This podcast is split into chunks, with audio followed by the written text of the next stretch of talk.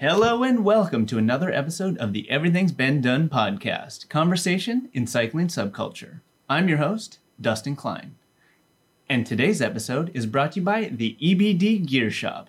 Everything you never knew you didn't need.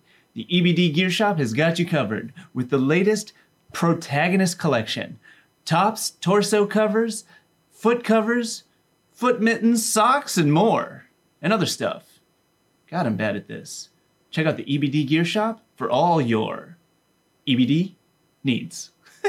Today's guest has been entrenched in cycling his whole life. He grew up BMX, tricking, riding, race. I don't think he raced though. He has done a lot of mountain biking in his past. He grew up in Bloomington, Indiana, which is the basis of the ever famous Breaking Away movie. He's the founder of Trackosaurus Rex, a subculture blog from the early 2000s, which had a very significant role in changing the face of track bikes in the world. He now does Golden Saddle Cyclery, which is a community centric, culture focused bike shop with repair and new bikes and good vibes. And they care about just keeping people on bikes and having the best experience they can. Golden Saddle's based out of Los Angeles. Such a solid dude. You can find him on Instagram at Kyle B. Kelly and at Golden Saddle Cyclery. Please welcome Mr. Kyle Kelly. Who would have ever thought Traco was going to have a kid? What an intro that is. Did you ever have plans of having a kid? Was that like a long term thing you wanted to do or no? Yeah, no question about it. I actually, I think it came a lot later than I was expecting originally. Um, Oh, but I think my first kid, Golden Saddle Cyclery, is the reason it came later. Very good point. Yeah, having a business is essentially having a child. True. It's like all encompassing, takes over. And actually-. I guess Trackosaurus Rex was my legitimately my first child. Yeah, it was. It's like your first project, and actually, I have questions about, like, uh, let's just start. Let's start with this one. What's your first memory of cycling? Uh, my first memory of cycling is my father letting go of me on a two wheeler and hitting a curb cut and crashing and knocking the wind out of me so bad that I never thought I would ride a bike again in my life. And I think I was probably four when that happened. Yes, like I, I call those scared straight moments. Yeah, I was definitely scared straight. You're like, cool. Uh, but now I, I look at it now and I'm just like, oh, that. While that was so scary to me then, now if I knock myself the wind out of me in a bike crash, I'm just happy that's the only thing that happened to me. yeah. Oh, how things change. yeah, right. Uh, okay, and then um, what about how? uh, What?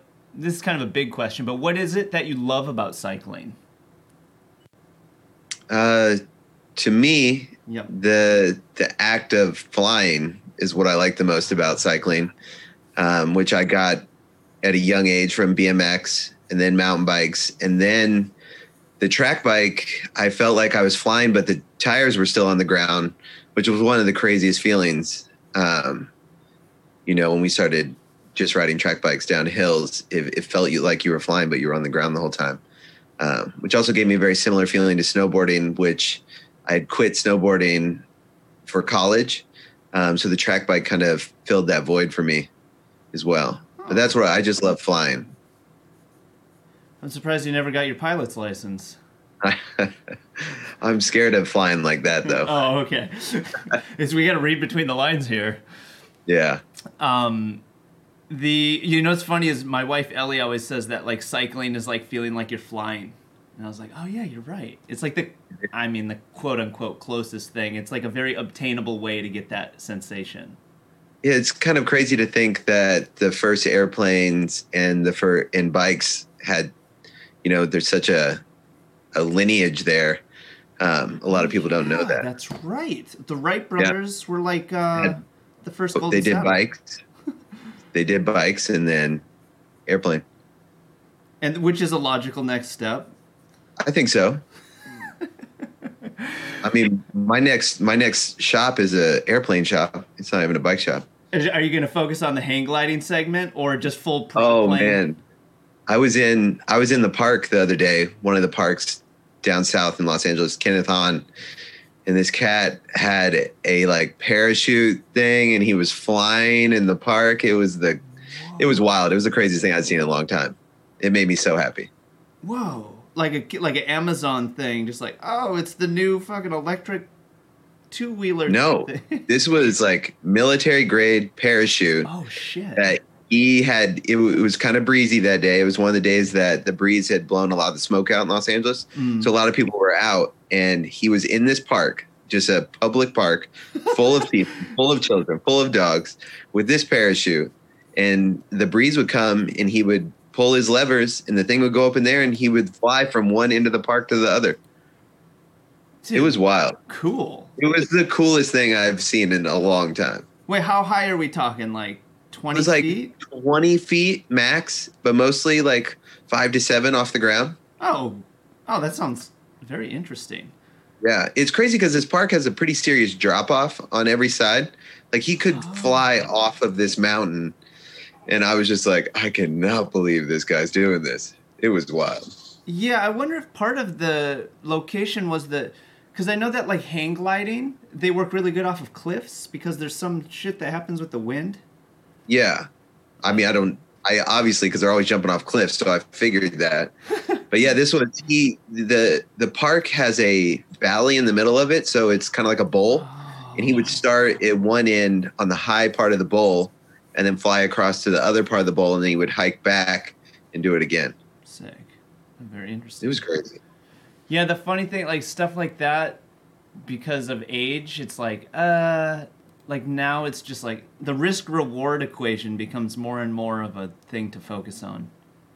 It really it really does and i, I try to tell myself that with mountain biking these days um, but there's this there's this issue i have when i'm on a mountain bike i just i no longer think about things like that everything it's just it's like about going as fast as i possibly can and going as big as i possibly can Oh my! which is, kind of crazy yeah. Is that from BMX background? I would say it, it would have to have come from that, you know. It's right. Cause I don't know what the hell else. Yeah, because that means like you have a familiarity with like quote unquote getting rad that is just kind of maybe set the foundation. Okay, that actually makes me think. Have you ever had any proper like big injuries from the bike? Yeah, Yeah, quite a few. Oh, cool. And they didn't Um, they didn't scare you out of or like you know scare you straight. No, actually, um, I have this conversation quite often. Whenever, Oh. if I'm in a really bad bike accident, if I'm able to get up and ride, I go harder immediately Oh, so I'm not scared of that crash. Um, obviously, when a crash is so bad that you can't ride away from it, it changes things. You have to kind of figure out how to overcome that crash later on. But for the most part, you know, if I'm in an accident and I can ride away from it, I go that much faster right afterwards to make sure I'm not scared of that particular crash. yeah, interesting. That's like your way to reset the PTSD. Yeah. Like you kind of neutralize it before it sets in. Yeah, and it's something I've always done, and I never even thought about it like that until one day I was with you know one of my business partners, Sean Talkington, and he was like, "I've never seen anyone crash like you, and get up and then just go," and I was like, "Oh, I." It seems like I'm doing that for a reason, and I eventually found out I was like, "Oh, I'm doing this because I don't want to be scared of the incident I was just in." which is yeah really because that i've dude that's the hook is you go down with like anything or if yeah like even like i broke my foot skateboarding a couple years back simple thing it wasn't a big deal but it really was like okay maybe i'm done fucking with this thing because Yeah. this simple little thing had this like six month consequence Yeah. And it I mean, things like your hands and your feet, it's just so easy to do do harm to them. And they're so important for your daily life. That is a Right. that's definitely something to think about. Was pretty funny. Uh, okay, how back to the back to the questions. How did you discover track bikes, and where were you when you did that? When that happened? Uh, I was in Bloomington, Indiana. It was Indiana. Cool. Yeah, so I was at I was at it was right before college, so probably like 2001. Sick. Um, there was a remember that magazine Stance? I think it was Stance. Stance was a One of skateboard the- magazine. Yeah, Skateboard Culture magazine. Okay, yeah, it sounds really familiar. They did a article. I mean, it's so funny because I just cleaned out um, like a storage facility the other day with all this old Traco stuff. Oh, cool. And there was three of those magazines in there with the article, and the article is how to convert, you know, Oh. uh, old road bike Whoa. into a track bike.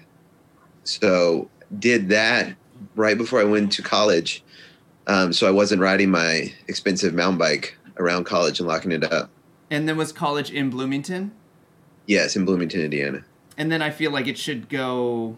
It shouldn't go without saying is, Bloomington is where uh, the Little Five Hundred, the Correct. movie The Cutters. It's it's a small town in the Midwest that has kind of a lot of cycling cultural history. Yeah, so the movie's breaking away, Thank you. and Cutters are a local team that aren't part of the school. right. um, right. You know, and that was because they are limestone cutters, or what people are called from Indiana. Oh, yeah, because the race is is is like college sanctioned or something weird, right? Yeah, it's usually fraternities and sororities. Um, Weird. and there's been controversy throughout the years whether like local teams and stuff like that can do it. Right, um, okay. And that's kind of what the movie talks about. And it's gone back and forth since that movie came out. Oh, weird. But the opening scene that where they're on the slab of rock in the water, Mm, yeah. uh, that's a s- super famous uh, limestone quarry that we used to go swimming at in college. oh, cool. Quarries are awesome. They're so like unique.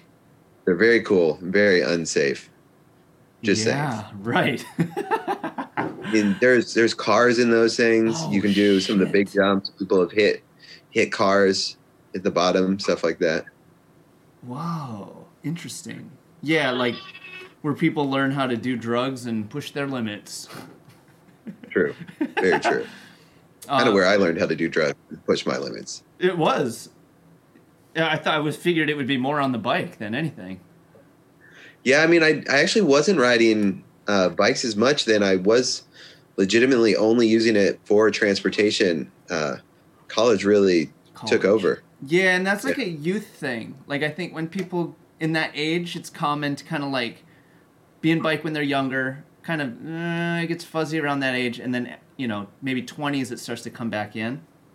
Yeah, it felt good that because I kept I was riding, but it was just as transportation. I mean, I was riding a lot every day, but uh, yeah, it wasn't. I wasn't like riding for fun. You know, it wasn't until Yeah, I moved. I moved to Chicago, um, and kind of fell in with a bunch of kids on track bikes there, and really started to ride track bikes for fun there. Oh, cool. And then was that when tra- like when did Traco start during all this? Traco started in in Los Angeles, so. Oh, in Chicago, yeah, in Chicago, it was you know it was all bike forums. Um, man, man, bike forums, the fixed gear uh, part of bike forums, that was crazy, wasn't it? yeah, but Uh, also it's pretty. That's like very forward acting and thinking. You know what I mean? Like Yeah. precursor to like like blogs were like maybe even not that much of a thing at that point. I don't, I don't even think they were a thing at that point. Yeah, cool. Um, everybody was just on forums, and then when I moved to Los Angeles, um, I met a gentleman named Steven Nario, and he was kind of one of my, he was like my Los Angeles dad. Uh, him and this guy John Tobias, those two really showed me everything about Los Angeles that I still love to this day. no. And Steven and I started Traco together. oh, whoa! The silent partner. Well, he wasn't silent in the beginning, but then it just kind of like spiraled out of control. It was just like, whoa, this is this is so much more than we ever wanted it to be. Oh shit. So it became like a full time job. Yeah. Did it ever become a full time job? I mean, I never made money off of it. I, I had to I had to close the website recently because I was still spending so much money on it and not making money on it. Right. Uh, yeah. So yes, it was a full time job that I did not get paid for ever.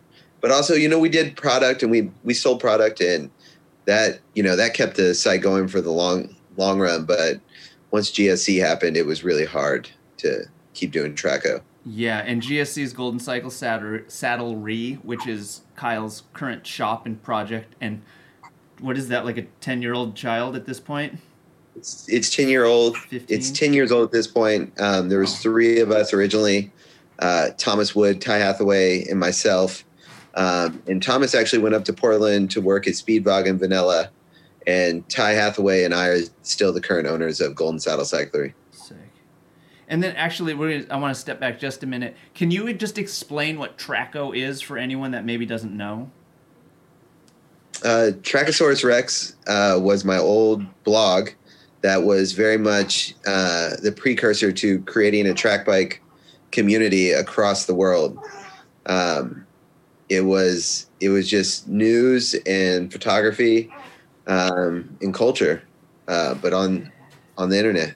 It was it was fucking cool too. It was definitely like in the early aughts, as they say these days. It was like the go-to source for all things track bike, and I- I think it pre pre it was for sure before Prolly's thing. I think we were about the same time, but mine was track bike centric, and his was uh, design, music, bikes, kind of that kind of thing. Right. Yeah. I re- but I remember at the time it was like Traco was like finger on the pulse, not even finger on the pulse, like kind of guiding the culture here and there. Like Yeah. it was fucking awesome. Yeah. And it was, so then the I feel like I went back recently and looked at like I was like, what was the first Traco post? And it might have been like you driving to San Francisco for something with Hiroshi Fujiwara. Is that right? No, that was that was late. It had it had been around for a little bit longer. It was. Okay. Um, yeah, we delivered we delivered a bike to him. Dude, what in Uh, the how? What the fuck? I mean, that's what it was. I mean, it was crazy. I didn't even know who the guy was. Right. I didn't know he was such a big deal. And then later on, I mean, one of the biggest designers of all times now. Right. Um, but yeah, I mean, it was crazy. Like track bikes connected so many different kinds of people um, across the globe. I mean, it was it was absolutely wild. It was it was a beautiful time in my life for sure.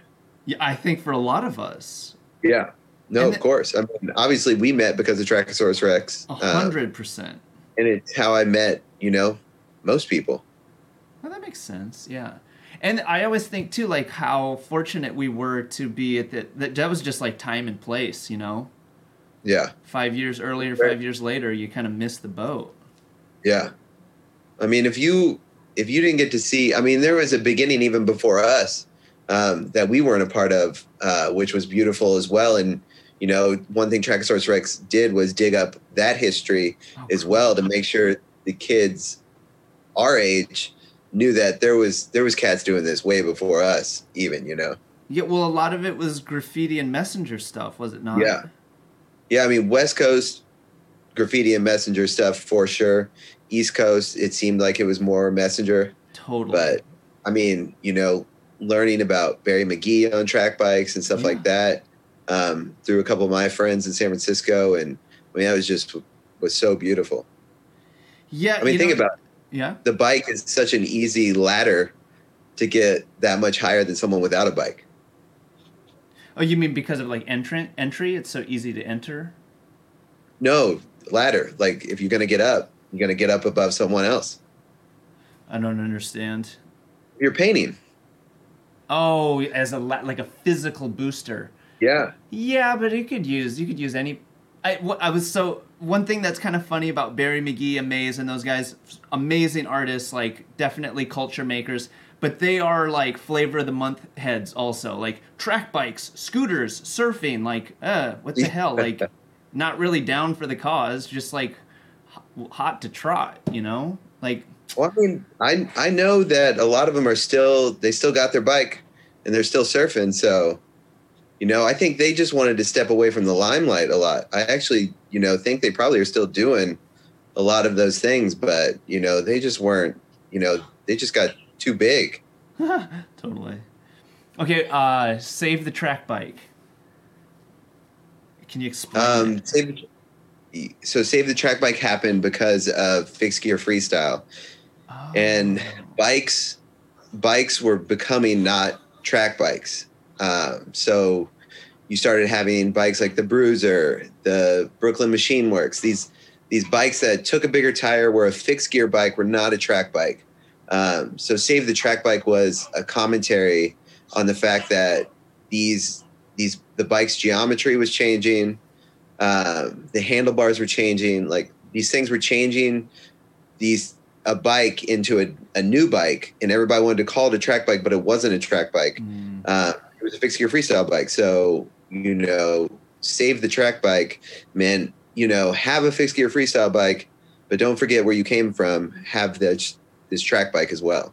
Yeah, and a little bit like know, is it like a know your history kind of a thing too? Yeah, I mean, you know, Trackosaurus Rex was all about what came before us in trying to educate people on that, and I I tried to keep doing that um, throughout Trackosaurus Rex existence, which I think was around probably over ten years.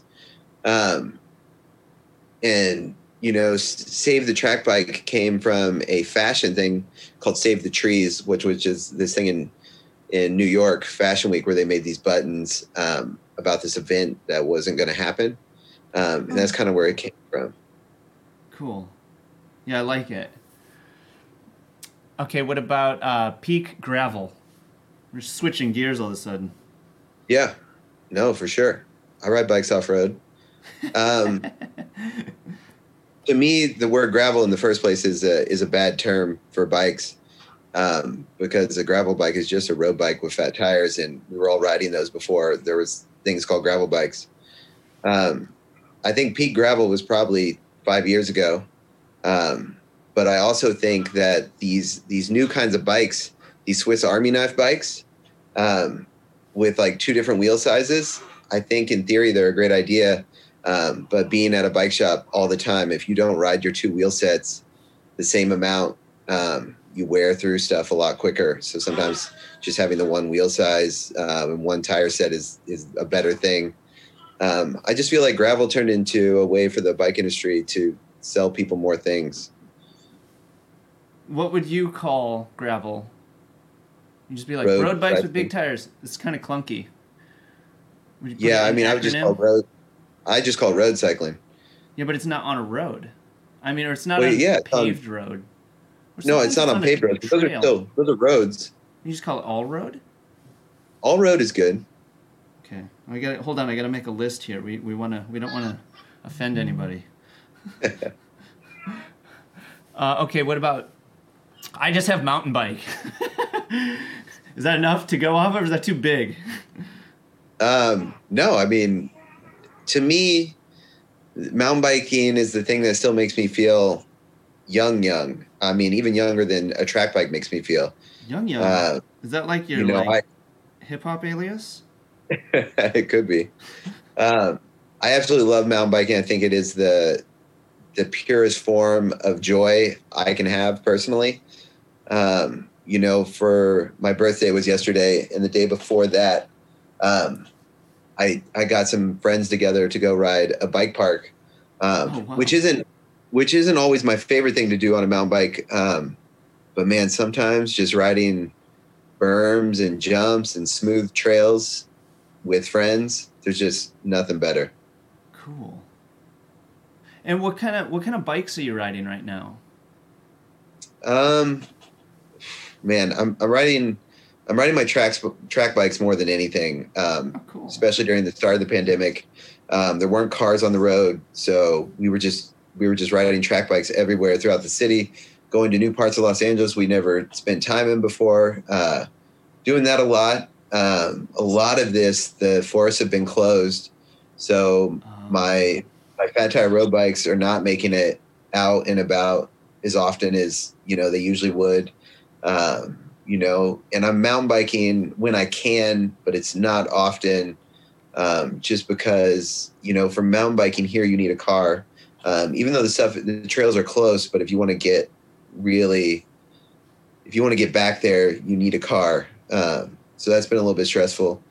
But yeah, definitely been riding um, my FBM Sword track bike a ton, um, which is currently my oldest bike. I've had that bike longer than any other bike I own right now. Wow. Um, I've been riding my Speedvagen uh, track bike, which I did for the build off with Speedvagen uh, a couple of years ago. I remember it. That thing was awesome. Yeah, it's so good. It's so fast and it's so comfortable. It had like a Sun Ra vibe. Is that right? Yeah, it was based on. Uh, it was actually based on a painting of Sun Ra. Um, but yeah, so been riding the track bikes a ton. I've been riding the mountain bike when I can, but it hasn't been often.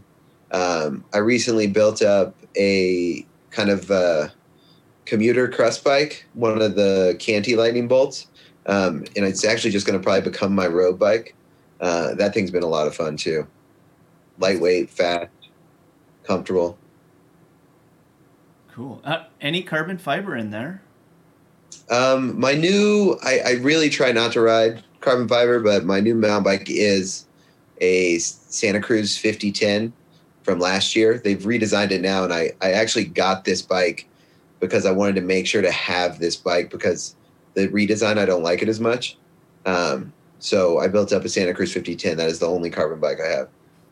Uh, why do you not like carbon? And then what is it that you like about the 5010 that you have? Um, so I really just enjoy the way steel bicycles ride. Um, it almost always feels like they're working with you instead of against you, which some carbon bikes just can be so stiff. It feels like you're really working against the bike to make it do what you want it to do. Um, you know, the 5010, uh, they make an aluminum version of it. Uh, I actually don't think I've even ever seen an aluminum version of it, but I know they make one. Uh, but the reason I like that bike so much because it, it's like a it's a mountain bike BMX bike. It's, it has a little bit shorter travel. Um, it's not as long as a lot of the modern mountain bikes. It has a lower bottom bracket, um, so it still is. It's it's quite fast, um, but you can still bunny hop it onto a picnic table, which Holy you can't do that. With a lot of mountain bikes. Uh, I, I don't think the bike matters on that one for me. You'd be surprised. Though the short travel bikes with that kind of geometry, sometimes you can just preload them and they'll get up there for you. So is this a full suspension bike? Yes. And then what do you define as short travel? Uh, 130. Oh, because one. So 100 to 130. One to 130. Oh, okay. Interesting. Huh. I feel like I want to go down a little rabbit hole here. Yeah. What is so uh, I gotta I gotta turn it on me for a second, but this is because I want your advice. So riding a lot of gravel bikes, uh, and more and more progressively, it's getting to be like crazier and crazier terrain. And now I'm like starting to understand like where a mountain bike lives. But the hook is, I still want to do distance, but I want to do. I don't like getting so beat. I'm tired of getting beat up on the bike. Yeah.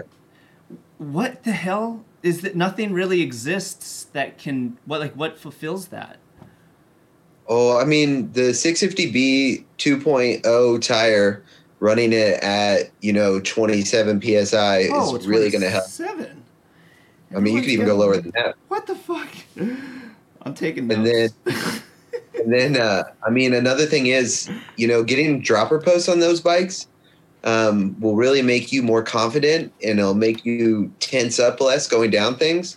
And the tenseness sometimes is what beats you up and you don't realize it. You think it's the terrain, um, but it's actually your body reacting to being, you know, kind of fearful of something.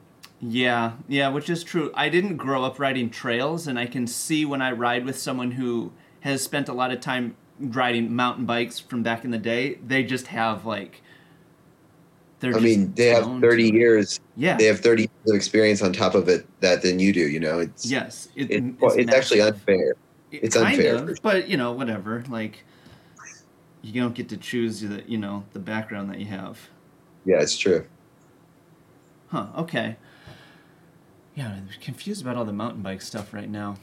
Uh... I mean, hardtail hardtail mountain bikes are I mean, they're very much you can ride them all day like a gravel bike, um, and usually feel less beat up at the end of the day.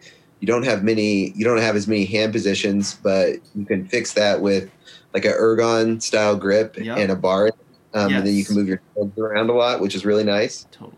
Uh, but it sounds like air pressure may be your biggest issue, Dustin. It probably is, and I've even would- on the podcast, I've had people tell me lower, and I'm like, okay, I'll go lower, and then I Yeah. just like, kind of, I'll think it's low. I'll be like, 35 is good, right? I'll be like, no, lower. Yeah, Okay, lower. here's a question: How do you, without a uh, tire gauge, how do you know how? How do you gauge your pressure? I just do it by feeling it, feeling Yes. the tire with my hands. But that's also that's also that 30 years Exactly. of doing that. You know, Huh. Well, and then the Ultra D guys said to just go as low as you can go. But then, so I tried that, and then I'm just fucking like smashing my rim on everything. Yeah. I mean, you really have to you have to be smooth whenever you're riding low psi. You got to really choose your lines a little bit smarter. Um, you know, and that's another thing with mountain biking that you learn. Like you, you're no longer riding the trail that's in front of you. You're riding the trail that's 30 feet in front of you. That's it. Um, totally. and you make sure you know your bike you know 30 feet from now is going to be in the right position to get you through like a rock garden because Interesting. you can't make decisions right away. I mean if, if a rock garden is directly in front of you you just got to plow through it and that's why if you have low air pressure a lot of times you'll just burp or rip your tire or something like that. Yeah, I can tell from experience that I'm not looking ahead enough. That's a really that's good advice. yeah. Cause you know, 50, 50 feet is is where i'm looking. 30 feet is where a lot of people feel comfortable but you you got to be looking ahead and part of that's just how fast you're going. yeah it's true This guy is blazing saddles over here. I do like riding bikes very fast. Yes, you do, and you're fucking good at it too. Like I feel like people don't understand how technically sound you are. That's like a weird way to say Yeah, it. I mean, I, it's. I also I don't I don't get to ride bikes with a lot of people, um, you know, because of work and stuff like that. When we were doing the GSC rides, I was able to ride with a lot of people, but I'm always riding him back to make sure everybody's good. oh, sweet. so yeah, I, you know I I don't I don't look the part. That's for sure, and people get confused by that. Yeah. which is a bummer because we never should really look at someone and try to judge their their ability on a bicycle because you have no clue. You know, I look like a Yeah. hobbit. I guess I, you know, I guess hobbits should be good at mountain biking. So you should look at me and be like, "Oh, this guy's good at mountain biking. He looks like a hobbit." Wait, Hobbit. No, I think more of the like the oh shit. What are the one? Not the Hobbits. The other. Oh, oh well, this is pointless. Anyways, Alondor. no, there was one of the Lord of the Rings. The Hobbits help the somethings find. They have like the hammers. I want to say Thor, but that's not right. That doesn't make any it's like a different. Whatever. I know what you're talking about. The the the one the things with fuzzy boots and all that, and the sledgehammers. Yeah, they're not. I don't remember what they. I don't know what they are. Uh, and there's like I definitely I got that I got that look a little bit though for sure. I mean, you, well, you really after l- realizing that you grew up with BMX, I was like, oh, you have a BMX body, because you're Yeah. just like dense, and those fuckers Very- are just Very Like- dense. you're not even that short, but they're like short and like thick, so they can Yeah. like throw fucking I mean, they- chunks of metal. Those guys work out now to ride BMX bikes. It's so crazy. That makes You know, sense. we we got strong from lifting these super heavy bikes, and now BMX bikes are so light they have to work out to be able to do what they do. I mean, it's crazy. I don't I don't know if you follow any BMXers on Instagram, but there's this kid Brad Simms. I don't even know if he's a kid, but he's obviously younger than I am. But that man can bunny hop his bike like six feet somehow. It Holy just shit. look him up, Brad Simms. He- He does the craziest things I've seen on a BMX bike in a long time. And he rides a BMX bike almost like he's retired Hmm. because he's doing things that you would do in a much smaller scale if you rode BMX your whole life and you wanted to still be doing it as an adult. Oh, But he cool. does it at a scale that is looks like he's in an amusement park bunny hopping, you know, a 20 foot road gap off a little curb cut that's three inches tall. You know, it's it's so crazy. Brad Simms, look him up. I, unbelievable. I think he actually just got Rider of the Year for BMX Mag. Oh, that's sick. I That's think he's cool. based in San Francisco, and Oh, most of his Instagram is slow mo videos, and they have to be in slow mo because it's the only way to comprehend how crazy the thing is he's doing. That's fucking cool. Yeah, that's Yeah. A, a funny thing. It reminds me that I feel like the BMX culture has always kind of had not not a bad rap, but like it never really like it's really hard for BMX athletes to like be full time BMX athletes. Like it's almost like this subculture that's like a notch. It's definitely below skating. Like it's never Yeah, I quite mean- like made it. Had its, it had its heyday um, in the in the seventies. People made money off of it. I mean, it was pretty crazy. Um, but yeah, it never it never went back to a money making thing after that. Yeah, it's kind of a bummer because I feel like, man, 90% of the people that I know, and even just in other um, disciplines, like through like skate culture and stuff, so many people are like, oh, I grew up BMX. And it's Yeah. like, how does this thing like affect so many people, but then just kind of stay at this like s- young realm, but not have like a, a I don't know. It's just confusing to me. Well, it, it it's so funny because I think I have the answer to that. It's it's it's getting your driver's license.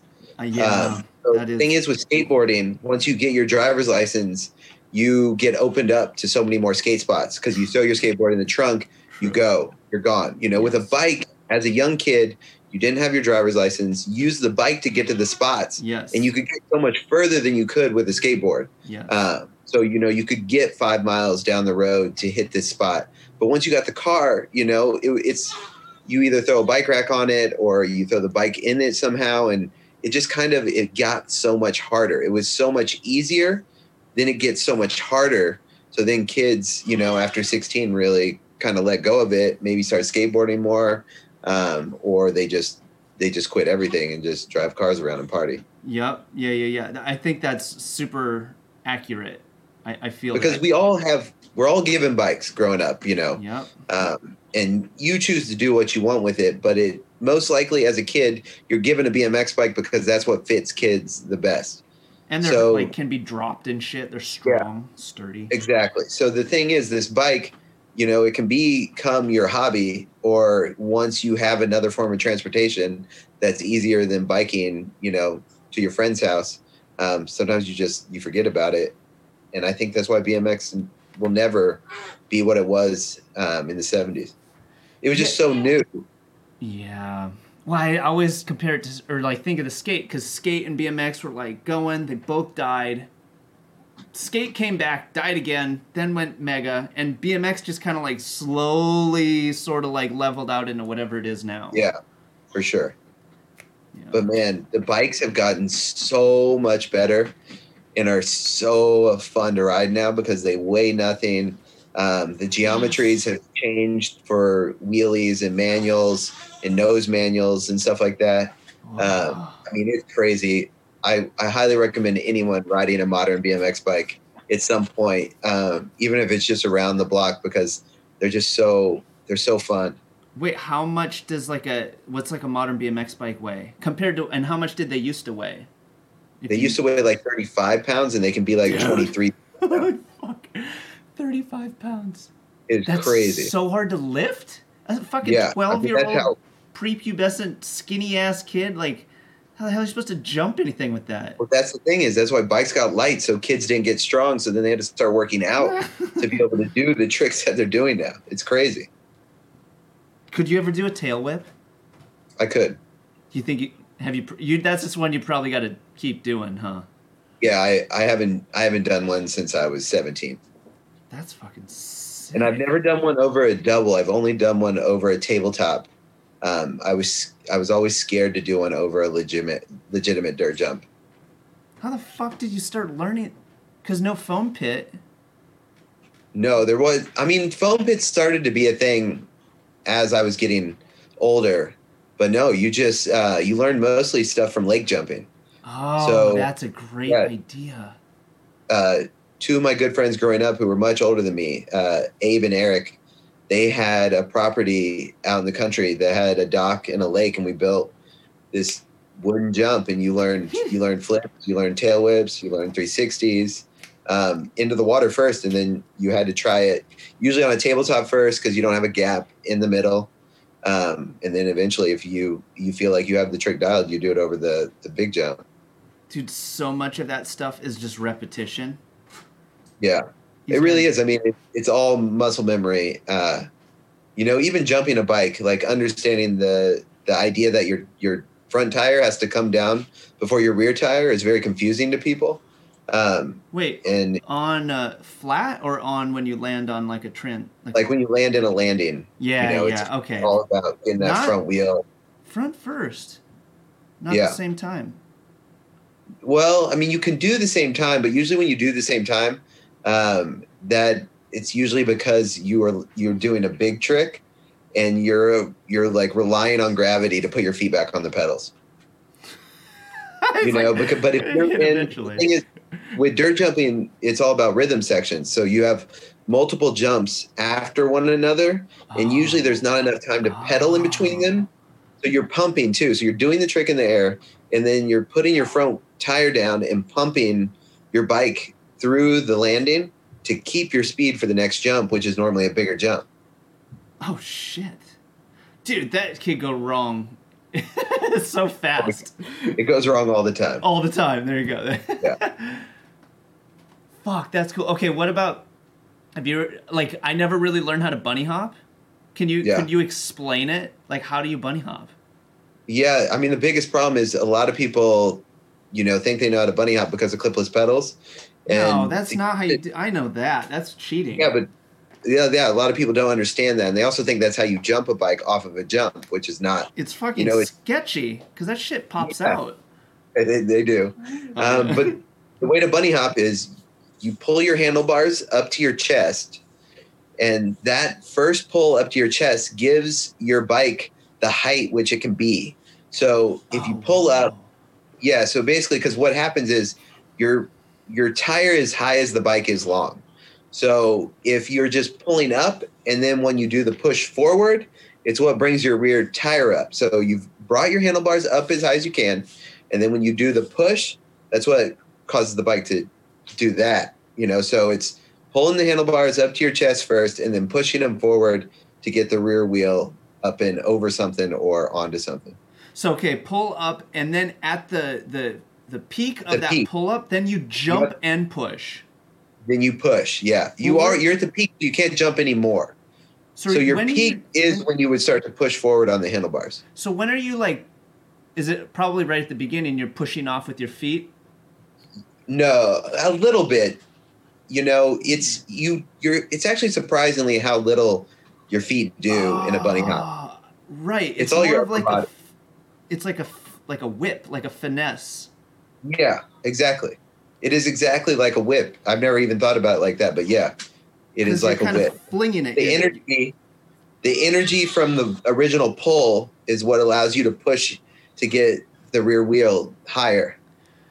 Interesting. Obviously similar to an ollie, but an ollies have this like obvious point of impact. So it's Yeah. different, of course, but it's Yeah, the, the sort of the same. Yeah, I mean, it, they're very similar things. Um, but with a bike, it's all upper body, you know, and you know, obviously, a skateboard is all you know, the pop. Yeah, uh, and it's all lower body. Yeah, Huh. Yeah, okay. Cool. I appreciate that. That's good.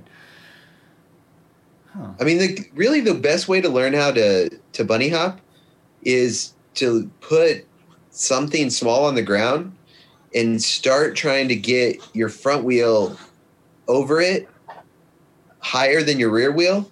Um, because the thing is, everybody does that like negative bunny hop where your rear wheel is higher than your front wheels. And I don't really understand how that's possible, but it'll give you an idea of like how you got to pull your front wheel up to be able to get that rear wheel up higher. Okay, and then what would you say? What's the best tool to learn this on? I would just I would take like a two by four and Oh, have it flat which bike? first. Which bike tool? Um, I mean, the, the thing is, you do it with ever, whatever bike you ride the most. yeah, but it's uh, hard so- as fuck to do with a drop bar bike. It actually isn't, as long as you just don't do it in your drops. If you're on your hoods Really? or on your flats, uh, those bikes are actually really easy to bunny hop. Okay, then would you say that those bikes are easy to manual on? No, very Okay. difficult. Okay, so then they're obviously those are different things. yeah. Interesting. Okay. Wheelies are so much harder than bunny hops. Oh, Most people will go through their whole life riding bikes and not be able to wheelie. Yes. Um, but everyone will learn eventually learn how to bunny hop because you need it to be able to get through or get out of the way of things. okay, I'm gonna set, I'm gonna start with a broomstick though. You you your two by four As set the bar a your, as long as your front wheel is you, as long as your front wheel goes over it higher than your rear wheel, that's you're doing it right. All right, all right. Thanks. Uh, okay, check my stories later. You can see my progress. I'm just kidding. uh, should we go back to the question board? Yeah. Uh, this question is kind of stupid, but I don't know. I, has the shop seen the boom, the cycling boom? I'm sure you guys have been busier than ever. Oh yeah, for sure. Um, no question about the the the bike shop world exploded when we thought it was going to tank. We had no clue what the pandemic was going to do for us. Um, but it also has, while bike shops have made money, um, you're not. I wouldn't say you're necessarily making customers for life. Um, Ah. which is what Homestyle Cyclery has always, you know, kind of banked on. Um, you know, you you're definitely selling the cheapest bike that you have in your store over and over again, rather than putting people on quality bikes that are going to make them fall in love with cycling. That is, I love this co- topic of conversation. It's so fascinating. Like people just want Yeah. a quick, cheap fix, and I would assume that because it's this cheap, shitty fix, it's like not the greatest experience.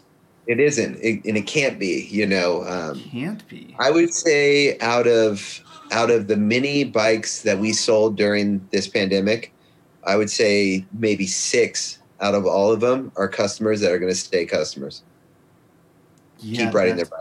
Interesting. Oh yeah, and obviously, fucking d- decades worth of doing this, you can kind of you have a gauge of what's gonna hook or Yeah, not. you you know you know you know from the second you're selling the bike to someone, um, and you know it kind of feels bad because maybe someone that really was going to fall in love with cycling was unable to get a bike because everything sold out. You know, and it really hurt in the beginning. Luckily, all the bikes sold out, and then we didn't feel bad about anything because we just couldn't do anything.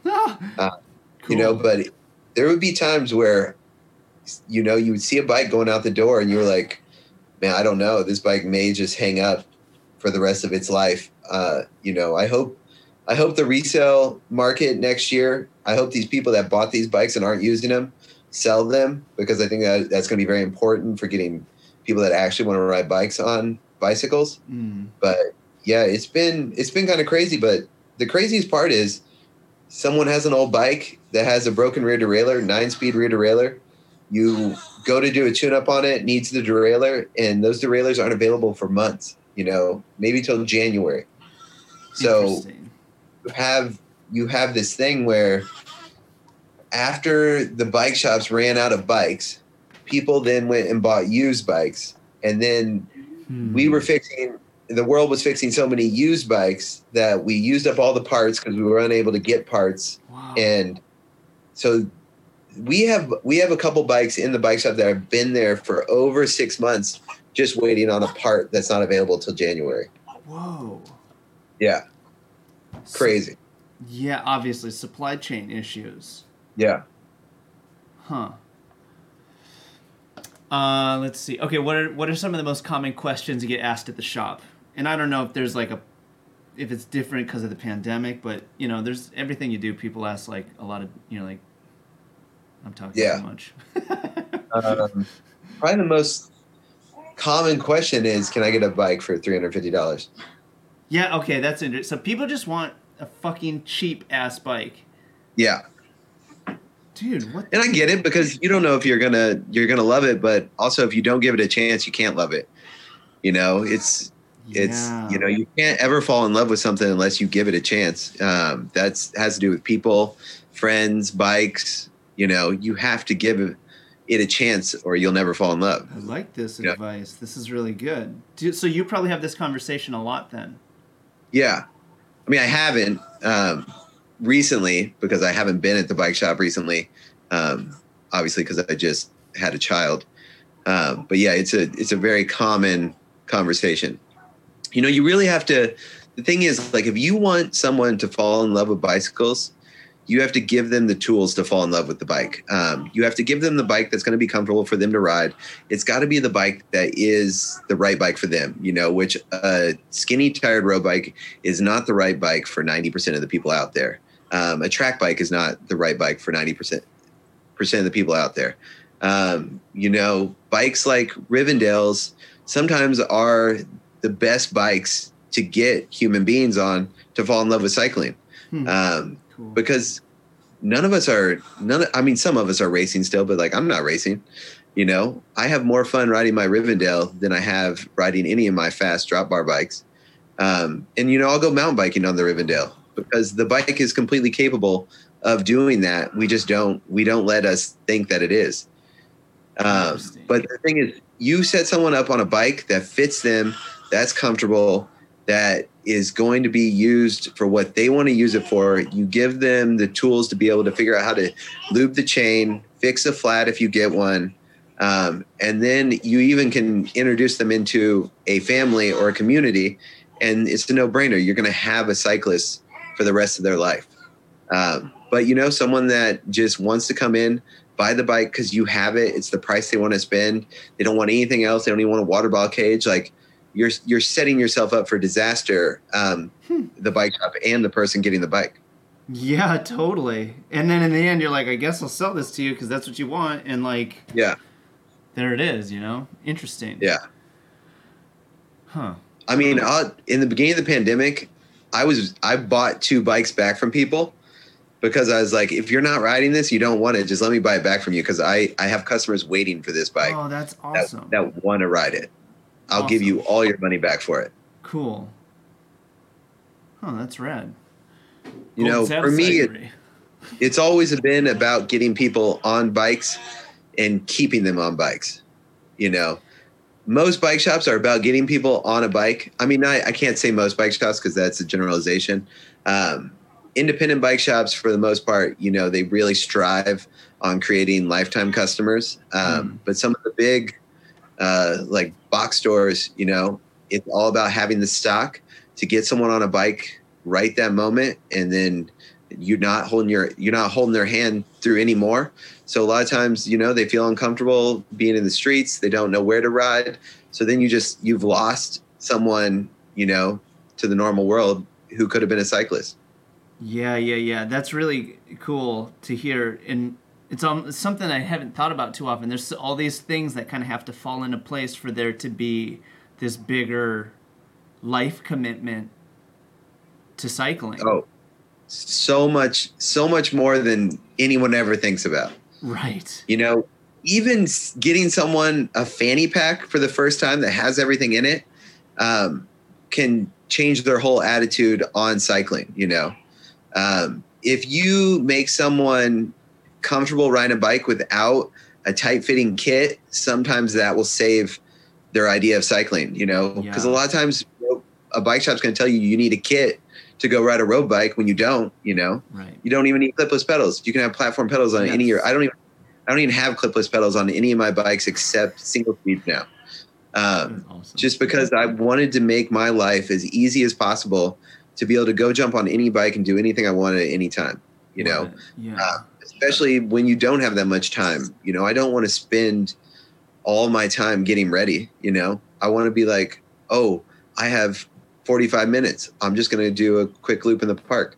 You know, so I jump on my bike with sandals, cotton t-shirt, normal shorts, and you know, I just get it done. Yeah, I love it. That's sick. Good perspective. Uh, I don't know if this is a good question. Why is uh, why is culture in cycling important to you? But I kind of mean culture in general. But culture is such a big word that.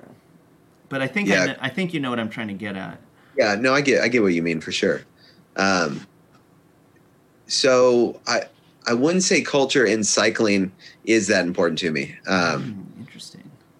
And I think it's because I, me and cyclist don't we're not really into the same thing. Um, you know, well, I, I would say is a generalization because you're a cyclist. That is I'm a that is, that is a generalization because my next thing was obviously all my really good friends who I ride bikes with. Um, they're my really good friends because we're into the same stuff. We're into art. We're into design. We're into music. We're into cameras. You know, um, so culture to me is extremely important. Um, the cultural the culture of cycling to me is not that important. No, I say Um, culture in cycling. So basically, So it could be any culture in cycling. Yeah, but then it also it's it, it's it's like a uh, a cup of water, and you add all these different colored dyes in it, and it all mixed together Yeah. and makes this awesome thing. Because there's cycling history where the track bike came from. Then there's just interesting design and this like you know the the breaking away and you know there's there's things to it that I, I feel like I'm kind Yeah, of painting so- myself in a yeah No, so I get what you're saying now. So cycling today, what we know as of cycling culture, um, not professional Yeah. cycling right? Sub- but also we got that that's in there, you know. Um, the the world of going on a big fast group ride um, and meeting at the coffee shop, ending at the coffee shop, like that culture is extremely important to people who do it, but it's not important to me. Um, you know, for me, the the biggest thing is going out with people who wouldn't normally be comfortable doing like a trail or a certain ride you're doing and creating a safe spot for them to go do this for the first time and then maybe be able to do it later. Um, you know, so culture is extremely important in cycling. Um, there are so many different subcultures in cycling. Like I would say, track bikes are a subculture. You know, road biking is a subculture. Mountain biking is a subculture. So it's it's that's such a broad question. I don't think I could even answer it. Um, but for me, the community in my cycling world is the most important thing to me in the world, next to my wife and daughter now. Um, so that is that's really important, and that community became something because of s- subcultures. Yes, yes. And I think it is specifically subcultures that I'm talking about. Because even Traco was a subculture website. Yeah, no, for sure. And that subculture is what created my current cycling family, which, like what I said, is the second most important thing to me in my life. Yeah. You know, the the community which I have through Trackosaurus Rex, now through you know my Instagram, now through Golden Saddle Cyclery. Um, I mean, it it's it's it's priceless. It is the most it is the most valuable thing I have as an individual is that community. That's sick. Huh. I mean, it's kind of wild when you you know someone almost anywhere in the world that you're going that can help you have a better experience there. And that is one of the most important things you could ever have. Um, is you have someone anywhere in the world that can make your experience that much better.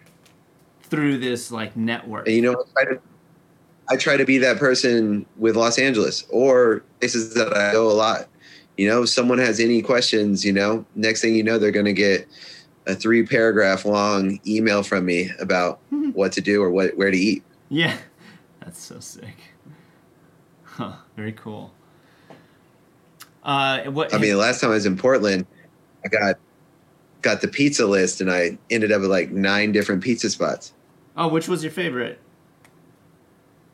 Or top? Um, top it was? I can't even remember what it was called, but it was uh, it had a kind of a strange name.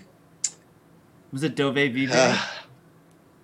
Uh, no, that's the actually that used to be my favorite. I used to go to Portland for my birthday to eat that pizza, but then I found out that pizza actually originated here in Los Angeles. Uh, Oh, so now I go there, and that spot's called Zelo's.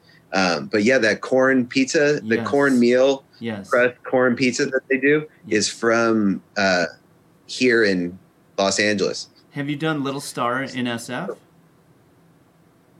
I've never done. I don't think so. Oh, Maybe. That's Also, I you know I haven't been to San Francisco in years. That's your favorite?